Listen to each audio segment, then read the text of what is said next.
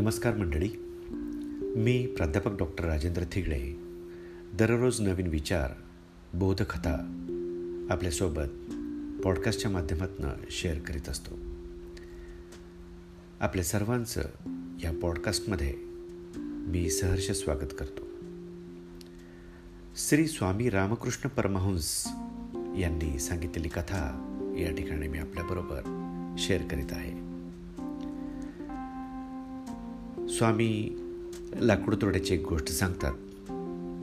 हा लाकूडतोड्या दिवसभर जंगलामध्ये लाकडं तोडतो आणि शेवटी दमून एका झाडाखाली झोपतो.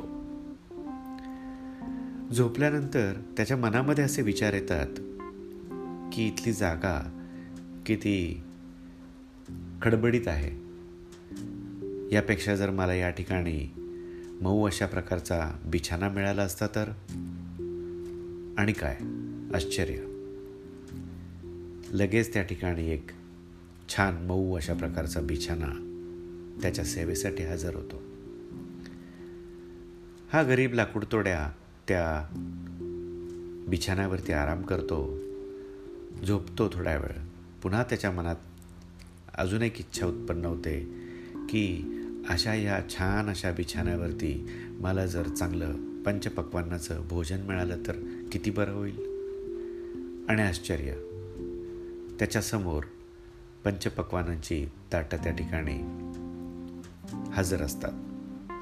यथेच्छ ताव मारल्यानंतर पुन्हा थोड्या वेळाने त्याला असं वाटतं की या जेवणासोबत रुचकर स्वादिष्ट भोजनासोबतच जर मला काही पेय मिळाले असते तर किती बरं झालं असतं? तथा असतो. आणि आश्चर्य. त्या ठिकाणी विविध प्रकारची पेय मग काही ज्युसेस काही त्या ठिकाणी वाईन वगैरे सारख्या गोष्टी त्याला त्या ठिकाणी प्राप्त झाल्या. ते पिल्यानंतर मग त्याला अजून असं वाटायला लागलं की माझे हात दुखत आहेत माझे पाय दुखत आहेत माझं डोकं दुखतं आहे आणि जर माझे हे हातपाय कोणी दाबून जर दिले तर किती छान होईल. आणि एवढ्या त्याच्या विचाराने त्याच्या इच्छेने त्या ठिकाणी लगेचच अप्सरा येऊन त्याच्या सेवेसाठी दाखल होतात. त्याचे पाय चेपून देतात. आणि एवढं सगळं झाल्यानंतर त्याला आश्चर्याच्या धक्क्यावरनं धक्के बसलेले असतात. आणि नंतर त्याच्या मनामध्ये असा विचार येतो की हे काय विचित्र प्रकार आहे.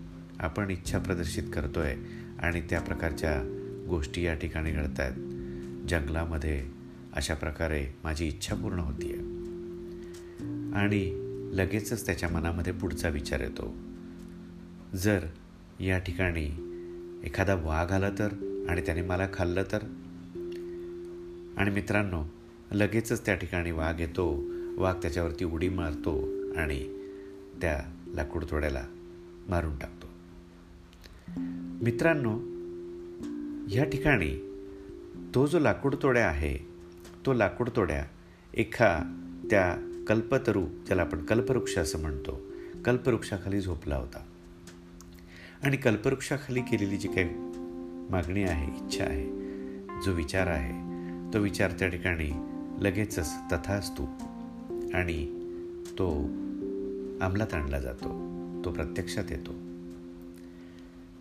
इथे हे जे कल्पतरू आहे किंवा हे जे कल्पवृक्ष आहे हे कल्पवृक्ष दुसरं तिसरं कोणी नसून तुमचं मन आहे.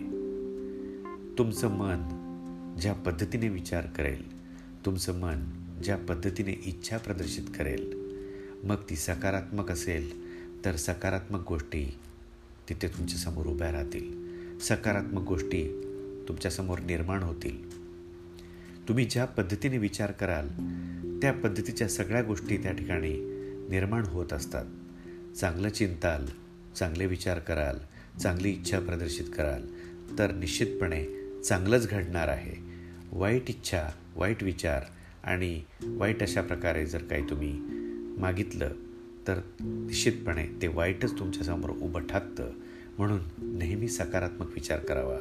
नकारात्मकतेला आपल्या जीवनामध्ये बिलकुल थारा देऊ नये अशा प्रकारचे विचार या ठिकाणी आज मी आपल्यासोबत शेअर केलेले आहेत. मित्रांनो नक्कीच एखादा नवीन विचार आपल्याला नवी दिशा देऊन जातो प्रेरणा देऊन जातो आणि आपल्या आयुष्यात काहीतरी अमूलाग्र बदल या ठिकाणी घडतो. तर पुन्हा भेटूयात अशाच प्रकारच्या एका कथेबरोबर आणि तोपर्यंत या ठिकाणी मी आपली रजा घेतो. धन्यवाद. मित्रांनो हा उपक्रम आपल्याला कसा वाटला ते निश्चितपणे आम्हाला कळवा. धन्यवाद.